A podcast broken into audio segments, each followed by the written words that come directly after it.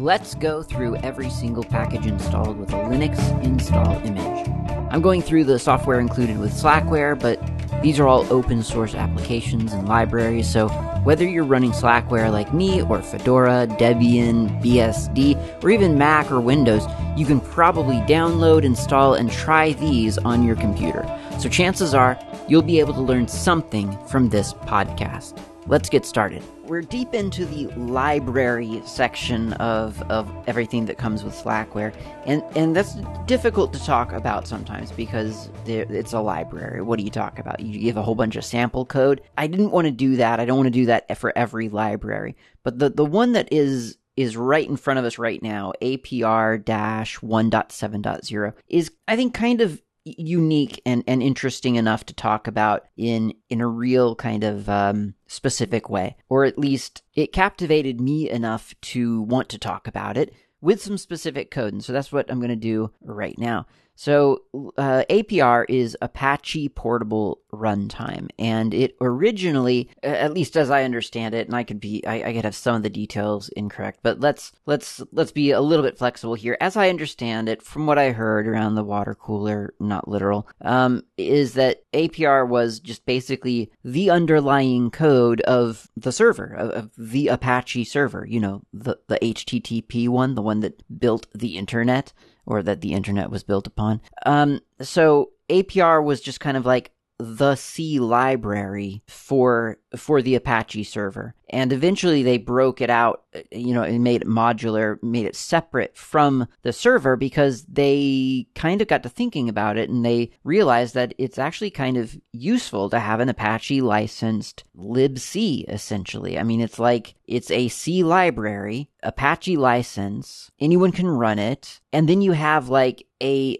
a, a, a, a, sort of a standardized uh, another standardized C library, and and now I'm start I'm starting to unsell it. I feel because now it, it just sounds kind of arbitrary, but I think there is there's some value here because it's it's a very again Apache license, so it's one of those things where people can use it without any kind of obligation. It's very, as they say, permissive. It is just one of those licenses where you can be a horrible person, you can use the code and never give an ounce of your time or consideration back to the developers, and nobody cares because that's the license. So that's an advantage for a lot of companies. Do I care about giving companies an advantage? Not really. In fact, I think they could do with a few a few disadvantages in this day and age. But I think that there's still value here to APR because it is a library that you could write your program against and that would be the library that you could then sort of send out with your li- with, with your program. So in other words if you can't rely on what c library a specific system has on it then you could send this out you could bundle this with your code essentially and and trust that there's the c library uh, a known c library on your target. Does that feel like shipping I don't know, Python with your Python app? Yeah, a little bit. Does it feel like shipping Java with your Java app? Yeah, sort of. Or it might also feel a little bit like shipping Java and requiring people to have a JVM on, on their computer in order to run it. So yes, it is, it's one of those things where you, you, quite possibly your target audience could already have GNU libc on their machine or, or what, what's the, what's the small one? Um, C or Run C or whatever they are. You, they have all these other different C libraries on their target and and yet you are shipping APR with your code. Now, don't you feel silly for for making people download that entire thing? Maybe you do, maybe you don't. I mean, to be fair, APR itself is all of, uh, at least zipped or XZed, it's 255 kilobytes. So, it, you know, it's not like you're installing a Flatpak and pulling in the the whole of the GNOME or free desktop SDK, all five gigabytes of it, or, or whatever it is, one, one gigabyte. It's a small little addition to your source code, but there, you know, once once you have it, you have, I guess, a a more portable C program than possibly, you know, see built against something else. There are arguments in lots of different directions about that, but that's what APR is. That's that's the the feature that APR offers, and you do see projects using it. Um, there is a page on Apache.org about APR, and it talks about who is using their their project, and uh, certainly the uh, the HTTP server itself is is using it. As I say, that that's where APR sort of came from. But there's also things like uh, FreeSWITCH, Tomcat, uh, Subversion, Apache Subversion, um, LibreOffice, and and a couple of other things like ActiveMQ for for instance, and OpenAMQ. A couple of different projects out there that you may or may not have heard of are using APR, the Apache Portable Runtime. And it's an interesting read to go through some of those product pr- uh, projects and and look and see how they're using APR. But I, um, I, I took a look at the FreeSWITCH code and a couple of other examples online, drummed up a little example to sort of demonstrate what it looks like to use APR. And I'll admit that this isn't a great example for lots of reasons. Uh, one of the main ones being that I'm not I'm not a C coder. Um, this is about 30 lines of code to do with with C what you could do in uh, I, I, think about probably maybe 10, 10 lines of code. And, and, that is just to re-implement a really basic uh, example of the cat command. But uh, so so in other words i'm apologizing for this probably not being the most amazing use of apr but at the same time also kind of I, I want to go through it because it, it shows some of the different how, how unique APR can be sometimes when compared to like GNU libc. So hash include APR um, angle bracket APR underscore general dot h close bracket hash include bracket APR underscore pools dot h close bracket pools again. This is for resource uh, uh resource management, and you might kind of I, I, think that's one of the more interesting components. We'll, we'll get into that. Uh, hash include uh, bracket APR underscore file underscore IO dot H close bracket. As you can imagine, that's kind of the APR version of standard IO dot H. Okay, int main parentheses parentheses curly brace. That opens up the the one and only function of this very simple C program. First line is APR underscore initialize parentheses parentheses semicolon. That sets up the uh, environment you need for an APR program. It says very specifically in the documentation of APR of the Apache portable runtime that any APR program must this must be the first function call it makes. So you have to do this up front. If you don't do this, things won't work and you'll be frustrated. Believe me, I've tried. So, and not knowingly, it's just I didn't know I had to use APR underscore initialize. Then I learned that you did. So you have to use that up front first. And what that does apparently is it sets up like kind of the infrastructure. It provides argc, it provides argv, it provides so the arg count and the and the actual arguments themselves. It I think brings in environment uh, variables, or, or I guess looks at the environment, and and apparently it quote accounts for no, that wasn't the quote. It accounts for quote platform specific oddities. I don't know what exactly that means. They gave a couple of examples in the documentation, but it didn't mean a whole lot to me. It was like such as Win32 services. Well, I don't know what that means, but you you you call that function and you're you're good to go. I'm thinking of this in sort of three different sections, and you could even comment what each section is as a reminder. So there's the setup section, and then there's the the actual concatenation section and then there's the cleanup section. We've got the apr initialize parentheses parentheses semicolon. That's a special thing. I mean I, i'm going to organize that under the setup stage but it's you know it's super special. First thing has to be that. Okay next we'll set up a pool for our resources and then we'll set up a file that we want to read from. So first, it's APR underscore pool underscore T. That's the type definition. So space asterisk my pool semicolon. A pool. It is a it is a a, a set of resource that APR knows about. You don't have to worry about what those are so much. You just have to create it. Now we will create it, and it'll be APR underscore pool underscore create parentheses ampersand my pool comma null, close parentheses, uh, semicolon. That creates the pool. It's set up what a pool is with the type definition, and then it created a pool called my pool. We're going to do the same thing with a file. APR underscore file underscore T space asterisk file semicolon. Well, now we need to create the, or we need to define the file that we've, we need to name the file that we've just uh, made a, a place for. And that will be car or C H A R as in character. Car space asterisk my file equals quote text.txt close quote semicolon. Uh, before we run this code, we'll create a text.txt file so that that actually means something. In a real program, you would probably not be doing that, you would ask the user what file do you want. Well, you wouldn't ask. You would allow the user to pass an uh, use an option to pass an argument to your application. Which again, the arguments have been they exist because of APR underscore initialize. But I don't want to get into the whole loop of of of doing that. So I'm just I'm hard coding the file name. Not as exciting as doing dash dash input, you know that sort of thing, or just a file name. But quicker. Okay, so the next section on line 12, which is just a comment, so forward slash forward slash cat, that's this is that section. This is the, the, the business section of this little application. APR underscore file underscore open parentheses ampersand file, that's the type, comma my file, that's the actual file, that, that's like the, the variable we just defined, comma APR underscore read.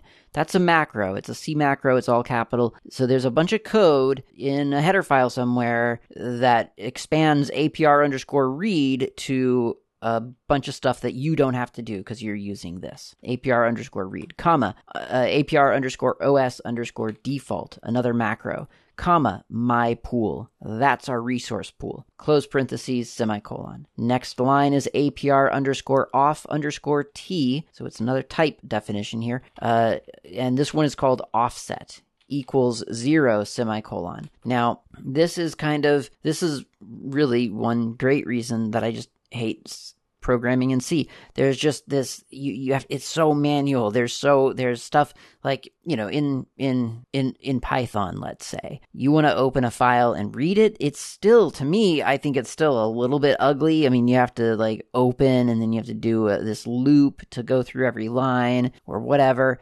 Um, but I guess that's what programming is, right? But in, in C, I mean, you have to do APR off offset equals zero, and then you do APR underscore file underscore seek. So now we're seeking through the file, parentheses file. So that's again just the, the type, not the actual file, comma APR underscore end, which is um, the a C macro again. So that'll find the end of the file, comma ampersand offset, parentheses semicolon. So the so offset right now is is zero, uh, and then we're gonna do APR underscore size underscore t space size equals offset semicolon, and so now we know how big the file is. So now we can create a buffer to put all that information from the file into, and then we can read it out of the buffer. So, or we can print from the buffer. So, car space asterisk um, my buffer equals APR underscore PC alloc, that's P C A L L O C, parentheses my pool, that's our resources, comma, size plus one, parentheses semicolon. I forget forget why you need the plus one. Uh, try it without it. You'll you'll see. Um, offset equals zero semicolon. APR underscore file underscore seek parentheses file comma APR underscore set, comma ampersand offset parentheses semicolon, and then APR underscore file underscore read parentheses file comma buffer comma ampersand size parentheses semicolon. And now we can just use printf parentheses my buffer close parenthesis semicolon. That's the cat section. It's ugly. I hate that section of this code. I mean, it's too bad that it's ugly because that's the main function of this application. I just don't like that. I do not like that style of coding. It's too manual. It's you every time, every moment I'm typing that kind of code, I am thinking of all the millions of people around the globe who have typed basically the same thing. I can't stand it. It's it's exactly like put it all in a macro or something. Just give that give that to me. Like it's just it's crazy. I, I I understand that it's you know that kind of flexibility is exactly what enables like a bunch of other stuff, but just just something like this. I don't know. It just annoys me. Um. Anyway, that's the cat section. This is the final section. Cleanup. Forward forward slash forward slash cleanup to make a comment. Next line. So that's uh, line twenty three. We're on if you're counting. APR underscore file underscore close parentheses my file close parentheses close to my semicolon APR underscore pool underscore destroy, parentheses my pool, close parentheses, semicolon, and then APR underscore terminate, parentheses, parentheses, semicolon, and then return zero, semicolon. Uh, oh, and then uh, curly brace. Uh, sorry, not my file. File. APR underscore file underscore close file. N- not not my file. That's it. That's the application. But we need now some text file in the same directory for convenience. So I'm going to create Emacs uh, space text.txt because that's what I said in the in the in the thing, and I'll type uh, hello and then another line GNU, then another line world, another line of, another line open space source. That that way we have two words on one of those lines. I, I got a little bit carried away with the the lines there. Um, and now we should be good to go, sort of. And when I say sort of, I, I mean because we're using we're not using the standard library of C. We're using APR. So if I just do a GCC, what did I call this? mycat.c, then I get an error right away. Uh, it says fatal error, APR general.h, no such file or directory, include APR underscore general.h. Now you can solve that in two different ways. You can go into the code and do an include of angle bracket slash user include slash APR uh, dash one or whatever it is, and so on. Or you can leave it generic, just the file name, and then in your compiling uh, instruction, specify where it needs to look for those includes that is more portable because if you hard code it into the the thing, then everyone will have to keep their APR libraries in slash user slash include slash APR dash one. What if someone doesn't have a user include? Like what if someone uh, is compiling in their home directory? So we're going to do it, you know, the, the right way and do it in GCC. So GCC dash capital I or space dash capital I, no space slash USR slash include slash APR dash one. How do I know that? Well, if I go to do a more slash var log packages on slash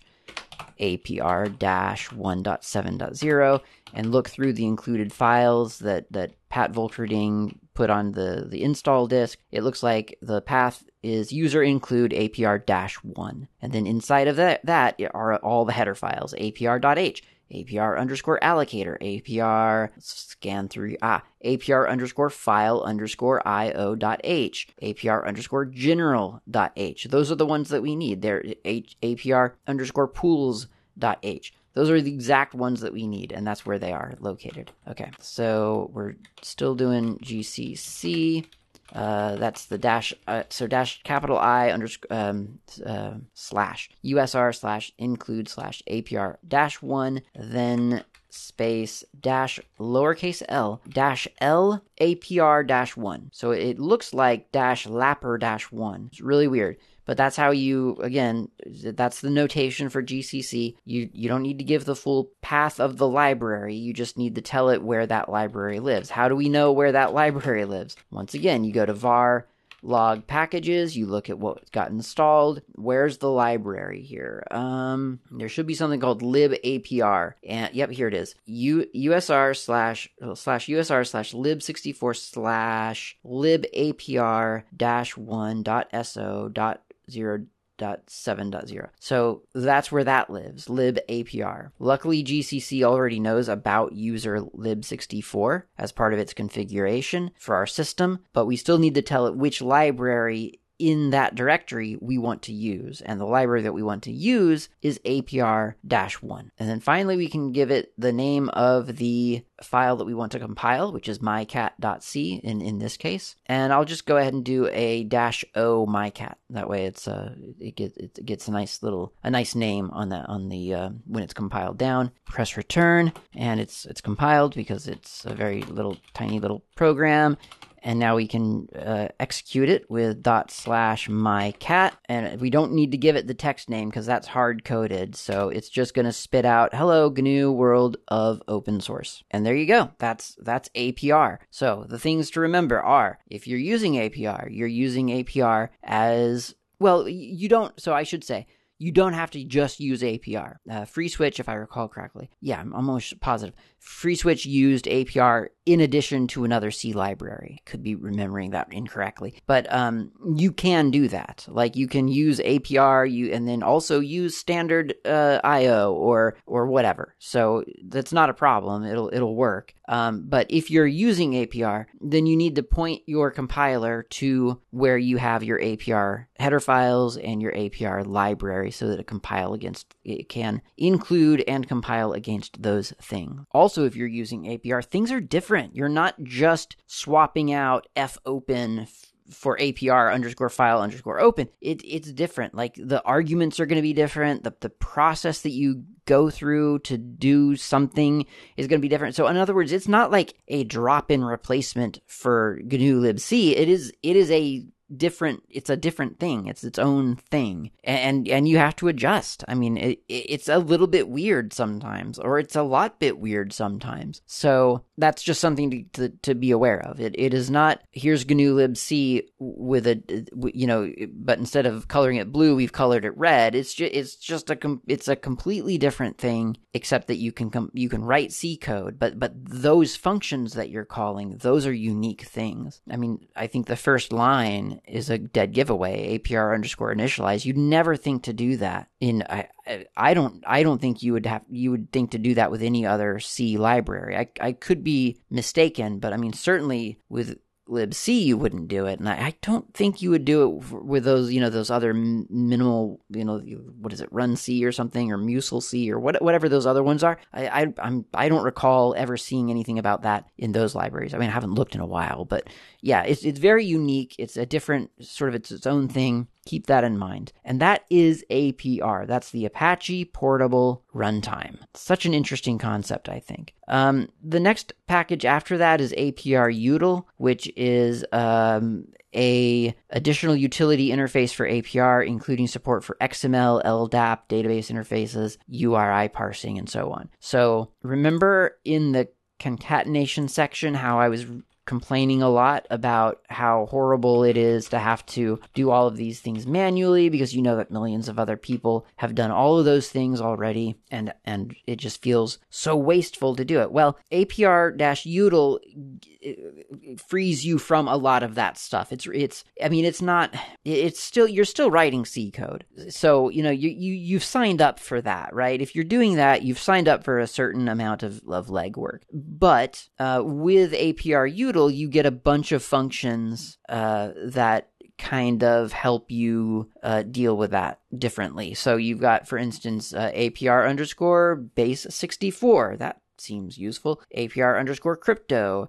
APR underscore LDAP. I mean, that's got to be huge. APR underscore Redis um, APR underscore SHA1, APR underscore URI, as they were saying, uh, APR underscore XML. So lots of things that you can imagine. Oh, date, APR underscore date. So well, a lot of things that you can imagine would just save you a lot of time and effort to um, probably like reverse engineer and and figure out on your own. Well, it's it's just right there, so you don't have to think too hard about it. You can just use one of the utility uh, libraries instead. Speaking of letting other libraries do the hard work for you, the next one in the list here is Argon 2. And Argon 2 is a uh, it's a library to help you hash passwords. This is specifically a C implementation of the Argon 2, um, I guess, algorithm. It is a um, it, it's based on a password hashing function that won the password hashing competition. That's PHC, and in fact, its Git repository is simply called PHC-winners-argon2. So it, it's it's really leaning into that that password hashing competition, uh, which which it sounds fascinating by the way. I'm not i'm not belittling it for being proud of its of its of having won the the password hashing competition. It's very cool.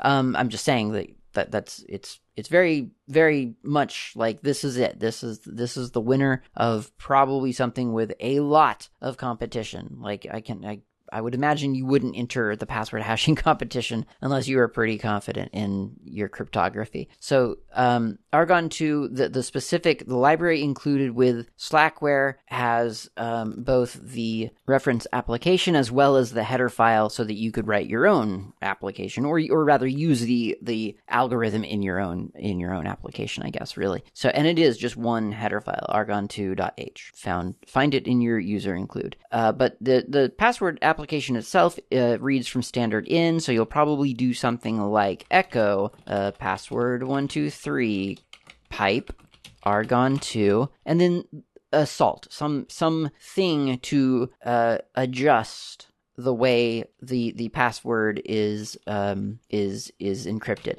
So i'll i'll put uh, gnu world order and that provides me with the hash of that password. Now, if I do, for instance, echo password one two three uh, pipe argon 2 uh, Fedora Linux, then as you would hope, uh, the hash is different. It isn't literally uh, this, but I'll, I'll compare it to, for instance, a Caesar cipher. So if you've, I don't know if you know what a Caesar cipher is, uh, but apparently back in, you know, like the Roman times and stuff, Caesar himself, the great Caesar himself, uh, invented uh, cryptography or a system of crypto- cryptography in which you take a letter and shift it over some number of other letters in the alphabet. So if you do an echo A pipe Caesar 1, then you get B. If you do a Caesar 2 on that, you get C.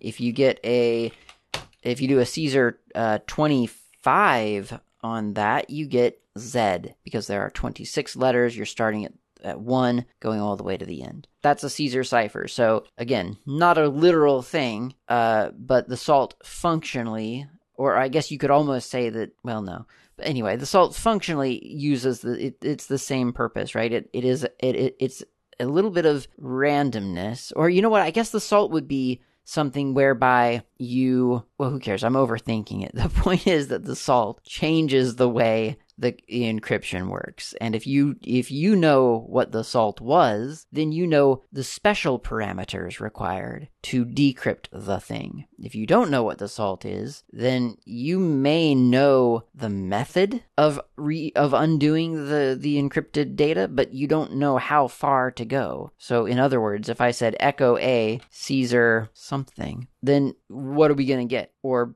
conversely, if I said I ended up with the letter X, what did I start with? Well, unless you know Caesar some integer, uh, you don't know. You you could guess. You could say, well, X. Uh, you were doing a lot of stuff with A earlier, so maybe you started with an A, meaning that the Caesar cipher would have been like, uh, what, what would that be like twenty?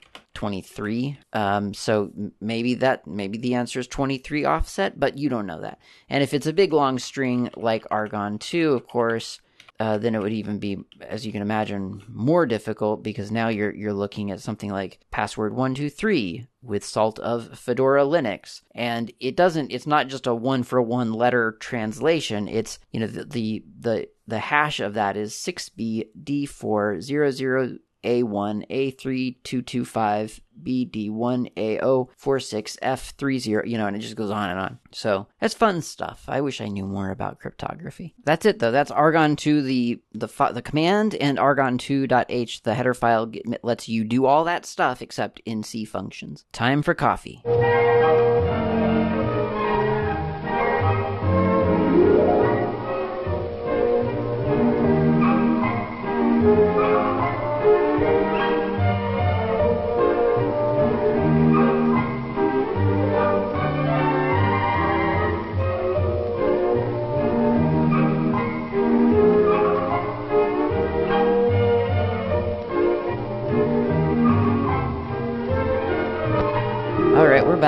With coffee. Time to continue our tour. Look up there, right right over there, beyond the coffee tree. Yes, it is a spell. Aspell is one of my favorite applications in the world, believe it or not. I love Aspell or maybe not. It might be Ispell. Let's read. Uh, GNU Aspell is a spell checker designed to eventually replace iSpell. I'll bet you anything that's been the official line of Aspell since 1997. I, I just get it, I get that feeling because anytime you see eventually replace, you know, like especially in software. I feel it just means both both things will continue to exist forever. Uh, anyway, it can either be used as a library or as an independent spell checker. And yeah, it's true. Aspell can be used as an independent spell checker. It can also be used within Emacs. So lots of different options, and I'll, I'll step you through some of them right now. So uh, Emacs text.t xt. That's the file that we used for the MyCat application. I'm going to repurpose it here. I'm going to write, uh, well, I'll just delete everything that was there and just write hello GNU World Arder, A R D E R, of, um, of, um, of, of WPen source. So lots of misspellings there. Realization with a, an S, not a Z. And then a word that's complete nonsense, just random letters. And then I'm going to make another paragraph and do a paragraph tag for um, DocBook para. Uh, this is a paragraph, and then close the paragraph tag, and uh, that's probably good enough for a demo. Okay, so now I'm going to do Aspell in the terminal, Aspell, dash C for check text.txt. It takes over your terminal, it becomes its own little interface, and it, it flags the first thing, hello GNU World Arder, A R D E R instead of order. So it gives me a choice down at the bottom of the terminal of words that it might think that was supposed to be. So one is adder, two is ardor, uh, like ardor. Uh, three is order. So I'm going to type in three and it replaces it and moves on to the next misspelling, which is W pen, which should, should be open. Does it get open at all? Yeah, it does. After nine guesses, it figures out that it might be open. So I'm going to click, uh, I'm going to press nine. And then source, it gets that on the first go. So one, realization with an S instead of a Z. It does believe that that's incorrect, even though I have my system set to in Z localization. So I'm not sure why it picked that up. Realization with a Z. I guess I'll go that way. And then there's that nonsense word, W A U Q H T A Z. It has no idea what that is, so I'm going to just uh, do an R, lowercase r, for replace, and replace it with uh, Warhammer. And that was it. That was all the misspellings. So it didn't pick up the para tags, which is awfully nice and not what I had expected. Um, and I guess there were no other misspellings than that. Okay, so I'm to go back. Oh, I can't because they're everything's spelled correctly. It, it refuses to check something that has that's all correct. It just, I mean, presumably it checks it, but but it doesn't say, you know, it doesn't tell you. It just just silently continues. All right, so I'm to change some things in this file.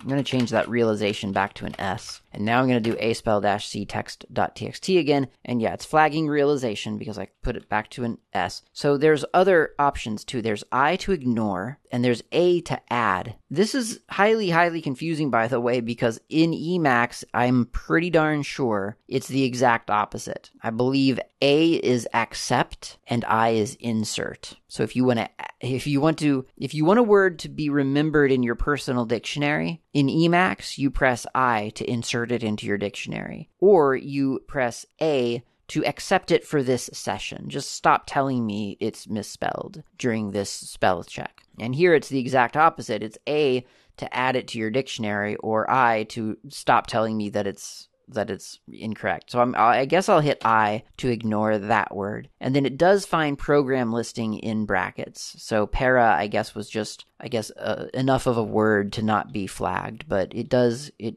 I, I changed my uh, XML tag to program listing, all one word, and it it, recog- it it sees that as an error. Um, it is it in this context, it's not. It's a docbook tag, so I could add it, or I could ignore it, or I could just hit apparently B for abort. So lots of different uh, options there. So that's Aspell. It's also apparently a library. And like I say, I'm pretty darn sure that that's what I'm using in Emacs.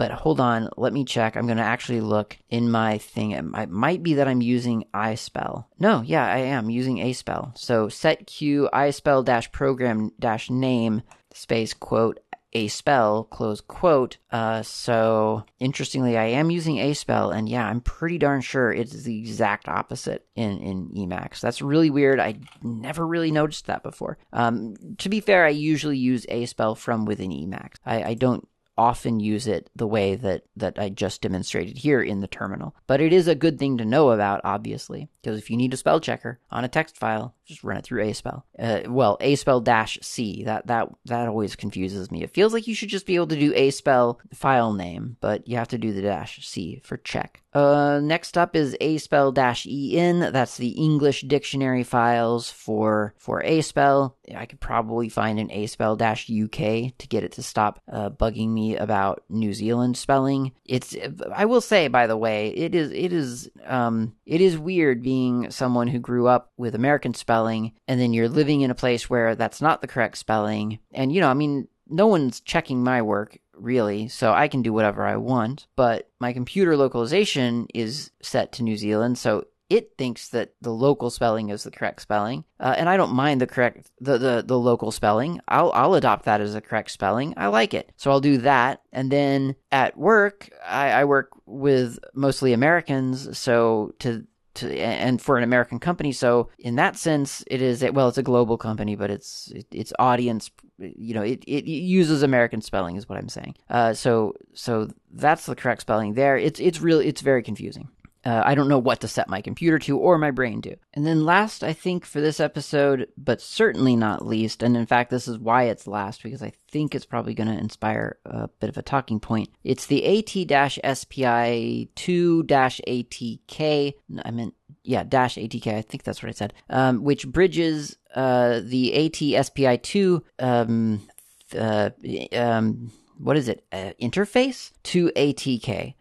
That's uh, just a mouthful, and and that's okay. It is uh, something that we can reverse engineer. So there is the this is a, a, GNOME. This is a GNOME library, but it's not. It's not specific to GNOME. Uh, so if you go to its uh, Git repository, you'll find that uh, a lot of information. So, f- first of all, ATK is the Accessibility Toolkit, which is a set of GObject interfaces that can be implemented to communicate with assistive technologies, otherwise often known as AT or ATs if you're doing it plural. Um, SPI 2 is the so this is the assistive Technology, that's AT, Service Provider Interface, SPI. And this is the second uh, edition of that. So GTK3 calls ATK directly and assumes that AT-SPI2-ATK is there. GTK2 loads a module at runtime to do basically the same thing. Chromium uses this, GNOME Shell uses it. Anything that uses ATK directly, like Mozilla Firefox, it ends up needing AT SPI2 ATK. So that's that's the information about sort of the concept. You can find out even more about it at gitlab.gnome.org slash gnome slash AT SPI2 ATK. But there is, I mean, obviously it's not just GNOME. Other things are using this. And and there's a lot of information, to be honest, or a fair amount of information, to be honest, about this kind of stuff, uh, both on GNOME and KDE websites. So if you go to like community.kde.org slash accessibility, you've there, there's a it's it's a non-trivial amount of information. I mean, a lot of it's pointers to other places, but there's technical information about you know accessibility and software and and in the KDE division, which is what I'll focus on just because GNOME doesn't ship with Slackware, so it seems weird. Um, so, uh, I mean, people can run GNOME on Slackware, but it doesn't ship with it. So I'll, I'll focus on KDE in this case. And so the accessibility applications in KDE are, if, if you go to uh, the site that KDE itself directs you to from the accessibility, there are three. There's KMag, which is a screen magnifier. There's KMouse Tool, which is an automatic mouse clicker. And there's KMouth, which is a speech synthesizer front end although don't let that fool you the voice that kmouth uses is really pretty rough and i would i would say it's it's i would say maybe a little disappointing um I should do a show about sort of that sometime, but I, I, frankly need to need to study up on it more. There are some really great voices out there in open source, um, but I, I guess you you really have to configure it. You really have to set that up. Either way, those are the three quote unquote accessibility tools in KDE.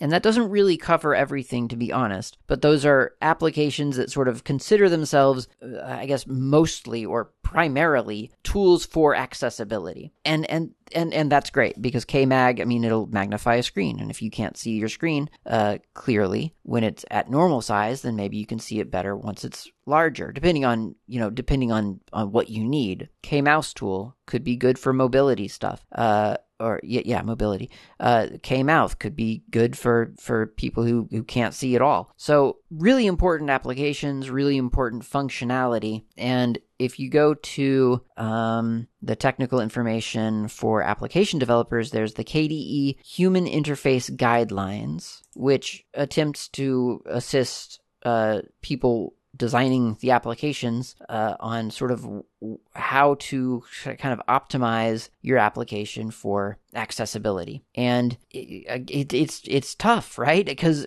the reason is because accessibility is a really really broad term and it is also a very very diverse term. So by broad I mean is something accessible. What does that mean? Does it mean when a when a, a user new to Linux sits down at the computer, do they feel comfortable with that application? Is it accessible? Sure, sure, that's what it could mean. It could also mean when someone who is blind sits down at your computer, can they use it at all? Can someone install your operating system? Is that accessible? Can someone who has no motion control, but maybe uh, you know moving something with their eye or like eye eye eye movement or or you know subtle movements of their head or something, can they use the computer? Lots of different sort of can someone who who cannot hear uh, uh, someone who is deaf can they use a computer and and get meaningful alerts when they need to have their attention drawn to something rather than a, a, a chime that they can't hear? These are all totally valid like interpretations of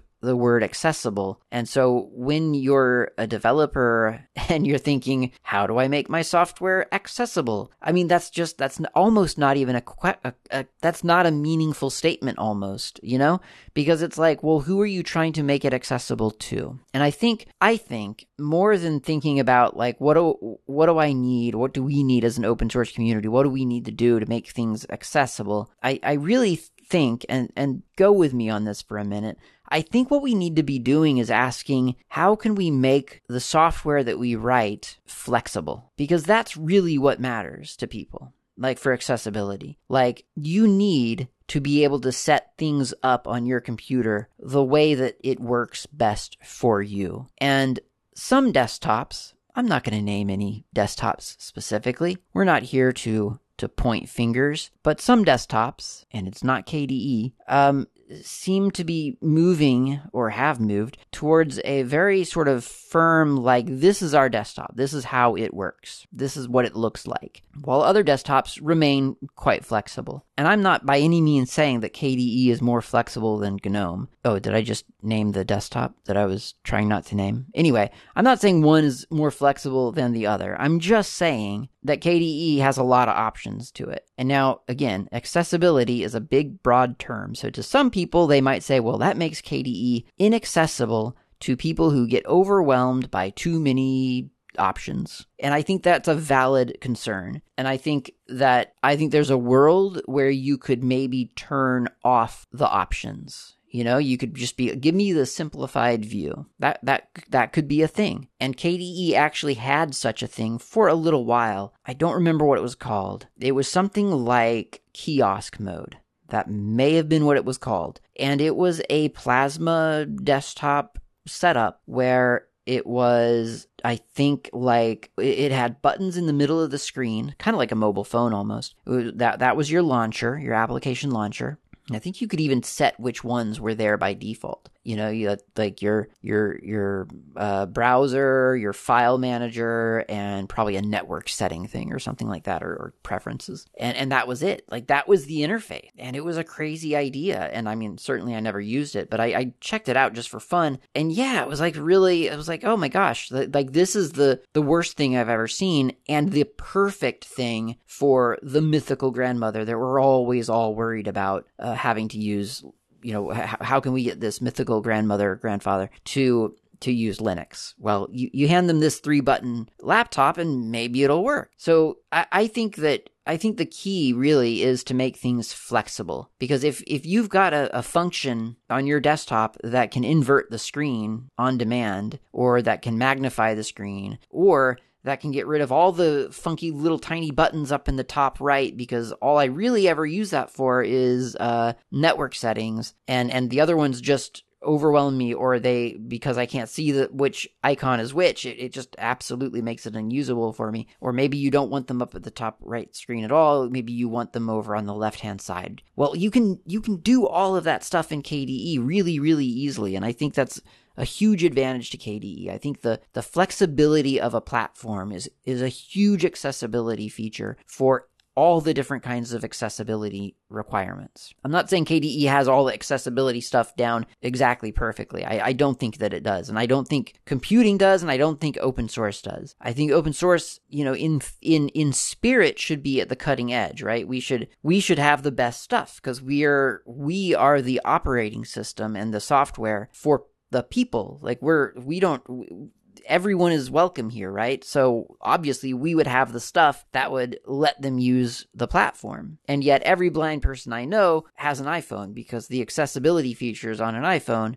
are, are second to none. I mean, you can they can you can use an iPhone without sight, and it's it's it's crazy how you do it. I mean, it's like you, you're you hold down uh, a finger on the thing, and then it re like if you're dialing a number, it, the the numbers reorient essentially wherever you touch, basically. So so from from where you first press, the numbers now are oriented around that, something like that. I've never done it, so I don't I don't know, but I mean, literally, I have people who are blind who use iPhones. Like it, it's it's a thing that they can do 100 percent like the accessibility is that good. And you just look at like, I don't know, Android and and that's not quite as good. I, I don't I don't know, but I mean I haven't met any blind person using Android. I'm sure someone is, but I, it's not. It's, it doesn't seem to be as common as as iPhone use with blind users. So I don't know. Um, so in spirit, I think open source should have the best. Um, but I think in practice, you know, we're we're, we're stuck with these really really awkward sounding text to speech voices unless you install a bunch of other stuff and tie them together. Uh, we're, we're stuck with, with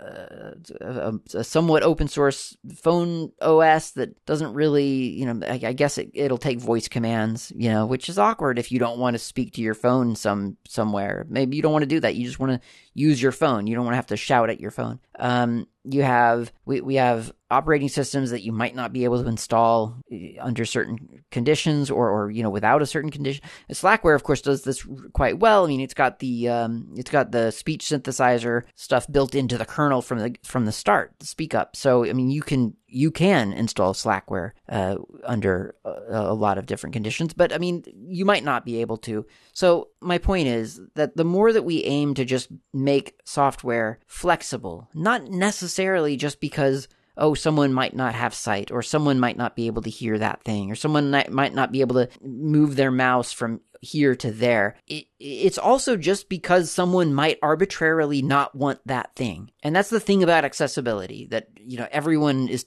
everyone benefits from the weirdest accessibility features. I mean, really, there's, I, I feel like I've, had an example of that once a week for the past five years you know just where you where you see something and you think oh my gosh that's so darned useful and then you think i wonder if that feature is because of of this reason. But for you as someone who's maybe not disabled in a in a in a drastic way it's just a really cool feature. It's just a really nice thing to have. But some people like really really need that feature. So i think all of the features in the software that we use. I think every feature that we have in software is is potentially an accessibility feature. And the more and more we make it easy, the more and more we're inviting more people over to open source. I, I again, I think in spirit we all kind of know and agree with that. I mean, I hope.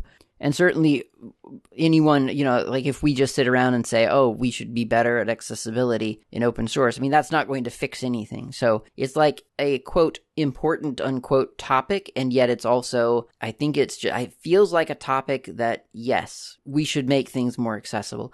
But I think the, I think the missing component for me at least is that accessibility, quote unquote, accessibility. It's not a magical switch that you have to just make sure that you flip in your code. It's not like some, it's not just a little library that you include. I mean, it, it can literally be a library that you include, AT-SPI2-ATK, for instance, but it can also be keeping software flexible because sometimes you, you just can't, you can't anticipate a particular uh, accessibility need. You just won't think of it. It just won't occur to you because you've yes you've you've made it accessible for a blind person, you've made it accessible for a deaf person, you've made it accessible for someone with mobility problems. But but what about the person with with color blindness? Or what about the person with a depth perception uh, issue? I don't know why you'd uh, that, that probably wouldn't matter on a 2D screen, huh?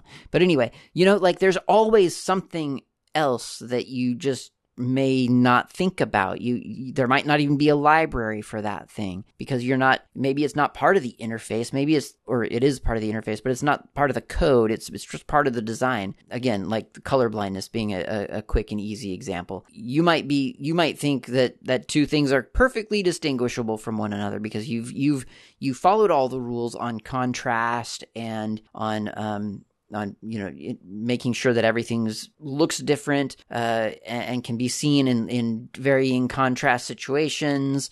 And and you followed all the mobility rules and everything like but but the thing that you forgot was that some people just don't see the color at all. And so you really need to give it like a different you know, you need to give it stripes and dots or something like that instead of just the different colors. Whatever the case might might be. There's always something out there, and the more flexible and malleable we make it for the user, the less we give users the opportunity to be to, to be frustrated by what we're giving them. That's where I'm going to end this episode. Thanks for listening. I'll talk to you next week.